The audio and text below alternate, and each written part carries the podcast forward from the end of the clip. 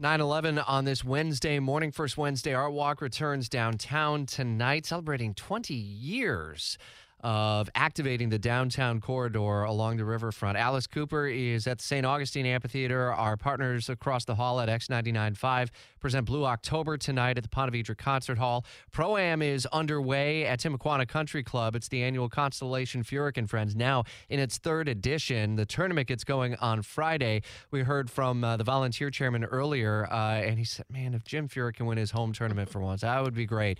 Love to see that happen. But even if it's not a win for Jim Furyk, it's a it's a win for Furyk and Friends and for local charities to the tune of more than two million dollars just in its third year. Laura Fellwock is with the tournament, and y- y'all have created really kind of like a, if you will, a mini players championship in terms of wrapping around the entirety of a family experience. If you know nothing about golf, but you want to enjoy the riverfront, if you want to enjoy Timuquana Country Club, and you have kids, this really is a great venue for us. Walk us through some of the stuff that y'all have out there. Absolutely, Rich. It's great to be with you this morning, and, and you hit the nail on the head. We really think of golf as the vehicle for this event, but we want everyone to come and have a good time, whether you're three years old or 83 years old. So, one of our favorite parts of the golf course is our kids zone near the seventh hole and, and the 12th green, since the golf course is so tight.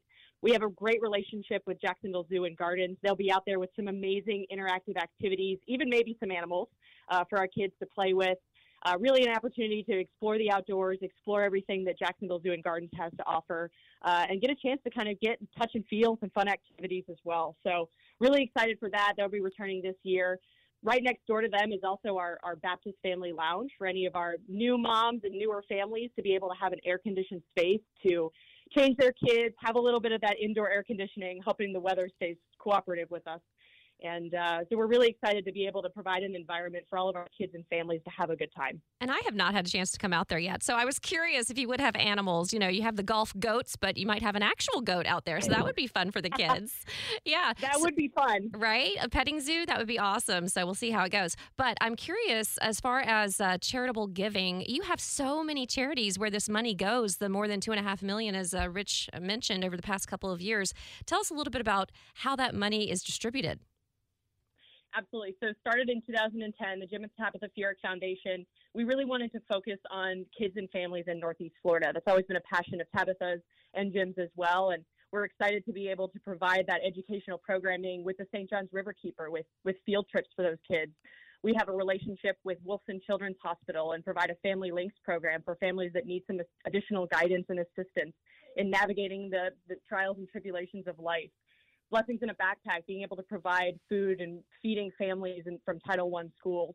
So we really keep our, our energy hyper focused on those kids and families from our charity perspective and wanted to make sure that they felt welcomed and included at the tournament as well. Mal Washington, a big part of that as well, the Mal Washington uh, Foundation. And any kid under 17 is free to the tournament with a ticketed adult and complimentary military tickets as well, uh, courtesy of VyStar. And, and you talk about how golf is such a big part of Northeast Florida's culture. So, so many kids grow up seeing golf by going out to the golf course. This is one of those tournaments where they can probably get like that, that ball signed, that uh, glove signed, because because the players, these uh, tournament champions uh, and past champions, Steve Stricker and Jim Furyk and uh, Colin Montgomerie and all the big names in, in the PGA Tour, are really up close and personal with them on the tight concourse there.